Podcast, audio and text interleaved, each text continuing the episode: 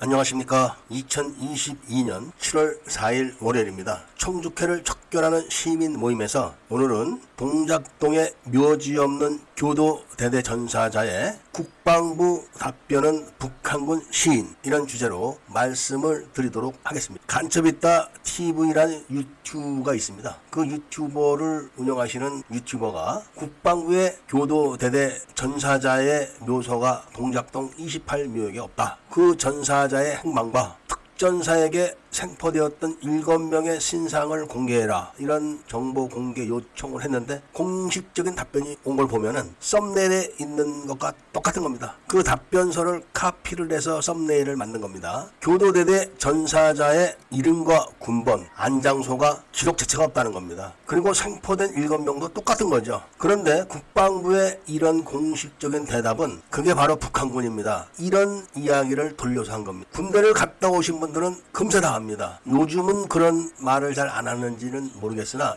옛날 군대에서는 너 10종 반납되고 싶어 이런 이야기를 자주 사용합니다. 여기서 10종이란 말은 시신을 말하는 겁니다. 오래돼서 다 잊어먹었지만 1종은 쌀을 말하는 겁니다. 그리고 시신은 10종이라고 이야기를 합니다. 나머지는 다 잊어먹었습니다. 그런데 왜 이런 말씀을 드리느냐? 군대는 눈 뜨고 눈 감을 때까지 하는 일이 머리수 세는 일입니다. 아침에 눈을 뜨고 1조 점호를 취하면서 저녁에 잘 때 취침 점호까지 밥 먹으러 갈 때도 머리수를 셉니다. 그런데 전사자가 발생을 했는데 머리수를 변경을 해야 될 거 아닙니까? 왜냐하면은 교도 대대에 100명이 편제가 돼 있으면은 그 100명에 대한 쌀이 매일 끼니마다 제공이 되고 부식이 제공이 되고 피복이 제공이 되고 그 다음에 비누 같은 관물이 제공이 돼야 됩니다. 그렇기 때문에 매일 머릿수를 세는 건데 한 명이 죽었다. 그러면은 100명에서 99명이 돼야 되는 겁니다. 그러면 그 한 명이 10종이 돼서 넘어가게 되면은 거기에 얼마나 많은 기록이 따라가겠습니까? 우선 병적 기록 카드가 넘어가야겠죠. 그다음에 병력 일보가 또 변경이 돼야 됩니다. 100명에서 99명이 돼가지고 99명에 대한 쌀, 부식, 관물 등등 얼마나 많겠습니까? 그리고 그 부대만 그런 기록이 있는 게 아니라 그 전사자는 전투를 하다가 전사를 했기 때문에 국민묘지에 안장이 되어야 되는 겁니다. 그것도 공적 조서부터 해서 들어가는 서류가 한두 개가 아닙니다. 그리고 보상 문제도 있습니다. 그런데 기록이 없다. 그렇다면 그게 바로 북한군이다. 이런 이야기입니다. 얼마 전에 이재명의 아들이 통합병원에서 불법으로 입원을 했네, 안 했네 이런 이야기가 나왔을 때 공군에서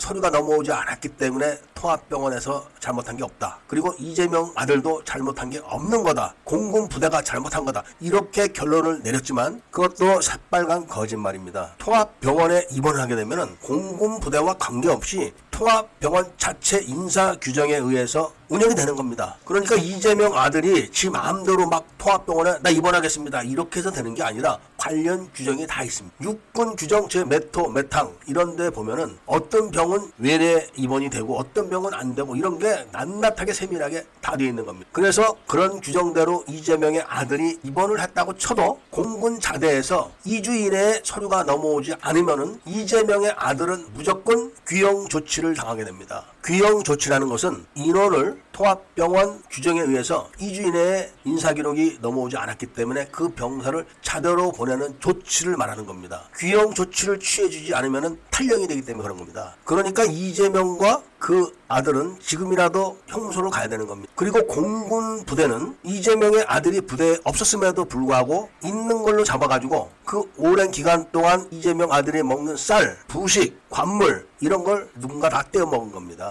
그리고 통합병원에서는 일부에 잡혀 있지 않은 환자 사병 하나를 나라 돈으로 밥을 먹여주고 부식을 대주고 환자복을 주고 약을 주고 민계를 맞춰주고 이런 혜택을 준 겁니다. 부정이죠. 그러니까 통합병원 관계자들과 공군 해당 부대 관계자들도 전부 형무소를 가야 되는. 왜 이런 말씀을 드리느냐면은 바로 이게 기록과 관계되어 있기 때문에 그런 겁니다. 그리고 10일 여단 장병들이 8명이나 현장에서 전사를 했습니다. 그리고 38명이 중상을 입었습니다. 이게 보통 사건입니까? 그리고 전교사에서도 공식적으로 두 명이 전사를 했습니다. 비공식적으로 장교 한 명이 또 전사를 했습니다. 비공식적으로 잡혀 있는 장교의 전사는 뺀다고 쳐도 공식적으로 두 명이 전사한 그 시신 중에 한 구가 동작동 28묘역에 묘사가 없는 겁니다. 이 사건은 국회 청문회 특검, 셀 수 없는 국방부 특별조사위원회, 그리고 소송을 통해 가지고 대법원까지 재판을 해서 기록이 남아 있는데 결국 그런 재판들이 전교사 장성들이 북한군을 한국군 군복을 입혀 가지고 한국군에 편제시켜 가지고 11여단을 공격한 사건을 오인 사격으로 조작하는데 그런 수단으로 동원됐다는 것밖에 말이 안 되는 겁니다. 그러니까 그 사건과 관련된 특검, 검사, 그리고 판사, 대법관, 변호사 이런 사람들 전부 다 관련된 용의자로 볼 수뿐이 없습니다. 그런데다가 북한군을 끌어들여 가지고 한국군 군복을 입혀 가지고 한국군으로 편제해서 11여단을 공격해 가지고 8명이나 죽이고 38명을 중상자로 만들어 놓고 또 자기 동료인 전교사, 장갑차, 운전병까지 죽여놓고도 모두 유공자가 돼서 동작동에 다 지금 있는 겁니다. 그리고 연금도 따박따박 타먹으면서 북한군을 시켜서 특전사 장병들을 사상하게 만들어 놓고 그 사람들을 전사자로 되어 있는 것도 눈 뜨고 못 보겠으니까 전부 다 순직으로 처리해서 그 알량하게 받아먹는 작은 돈도 다 깎았습니다. 전사와 순직 그리고 무공훈장 박탈 이런 것들은 다 돈과 관계가 되는 겁니다. 물론 명예가 중요하다 이런 말도 하지만 저들이 노리는 것은 명예도 그렇지만 실제로 받는 혜택도 다 박탈을 하겠다 이런 의지를 보인 것이고 합법적인 계엄 업무를 집행했던 이희성 계엄 사령관은 연금을 1원도 못 받고 있다고 합니다. 다 늙은 꼬부랑 할아버지가 돼서 전직 육군 참모총장이 남들 받는 연금 한 푼 받아봤으면 좋겠다. 이런 하소연을 하다가 돌아가신 걸로 기억합니다. 그리고 법에 의해서 군 생활을 했던 전두환 노태우 두 전직 대통령은 지금 묘소가 없습니다. 유골만 집에 놔두고 있는 겁니다. 이거 절대로 용납해서는 되는 게 아닙니다. 아직까지 제가 다 말씀을 드리지 않고 있지만 이 북한군들은 공수부대 에 의해서 한번 체포됐다가 이을설이 급히 만든 학생수습위원회 그 수습위원회의 숨은 목적처럼 연행된 북한군을 석 방하는 그 임무를 수행을 했기 때문에 전교사에서 그 33명을 풀어준 겁니다. 그게 바로 22일입니다. 그러니까 조갑제가 광주에 들어갔던 그날 그러니까 조갑제는 22일 날 광주에 들어가 놓고 23일 날 들어갔다. 이렇게 하면서 하루를 숨겼습니다. 바로 이 사람들도 22일 날 군장을 주고 석방을 시켜놓고 발표는 23일 날 저녁 7시에 도청에 도착한 걸로 했습니다. 그러니까 이들도 하루를 행적을 뺀 겁니다. 국방부가 이런 거를 다 알고 있는데도 적당히 넘어가서 기록이 없다. 이렇게 비비적 거리려고 하는 것은 그게 바로 강군인데 뭘 따지냐 이런 이야기하고 똑같은 겁니다. 5월 18일 날 새벽에 칼빈 총을 들고 아시아 자동차로 쳐들어간 것은 18일 이전에 작전 계획이다 서 있다. 이거를 증명하는 거 아니겠습니까? 그러니까 김대중이 청주회 출신인 이종찬에 의해서 체포 보호되기 이전에 동교동에서 북한군과 신츠패터 같은 놈들하고 다 모여서 작전을 다 끝냈다는 것을 의미하는 겁니다. 그러니까 신츠패터가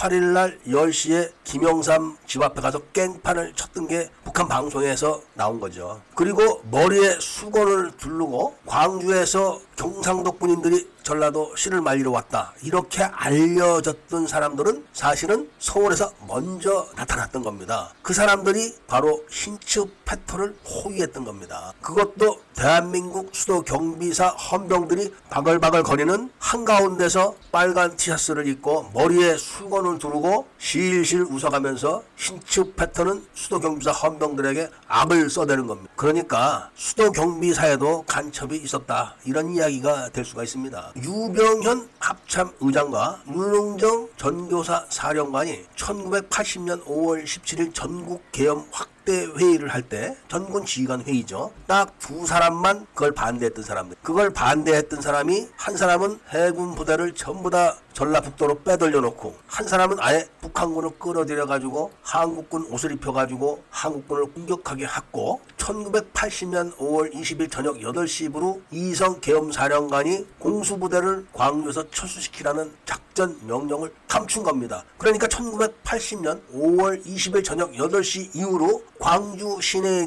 있던 공수부대들은 전부 다 개헌법 위반을 했던 겁니다. 불법 주둔을 한 거죠. 육군 참모 총장의 명령을 공수 부대는 몰랐지만 윤흥정 전교사 사령관이 손에 딱 쥐고 감추고 있었기 때문에 그랬던 겁니다. 앞으로 국방부에서 하는 태도를 봐가지고 전투교육사령부가 이 사람들을 어떤 방식으로 석방을 했고 이 사람들이 어디서 나타났었고 왜 하루를 속였으며 무장을 어떻게 했다 이런 거에 대해서 낱낱이 다 증거를 제시할 겁니다. 그리고 애국자인 간첩있다 TV 유튜버께서는 여성 회원들이 함께 빵부 앞에서 윤석열 대통령이 출퇴근을 하는 한 시간씩 시위를 할 겁니다. 북한군 시신 내놔라 이렇게 요구를 할 겁니다. 이렇게 북한군의 실체가 법정으로 작전적으로 증명이 돼 있어도 그동안 5.18을 연구했네, 5.18을 조사를 했네, 전문가네, 전문기관이네 하는 데서는 못 본 척 하는 겁니다. 그러는 동안 길거리 애국자 여성들이 윤석열 대통령 눈앞에다가 북한군 시신 내놔라 이런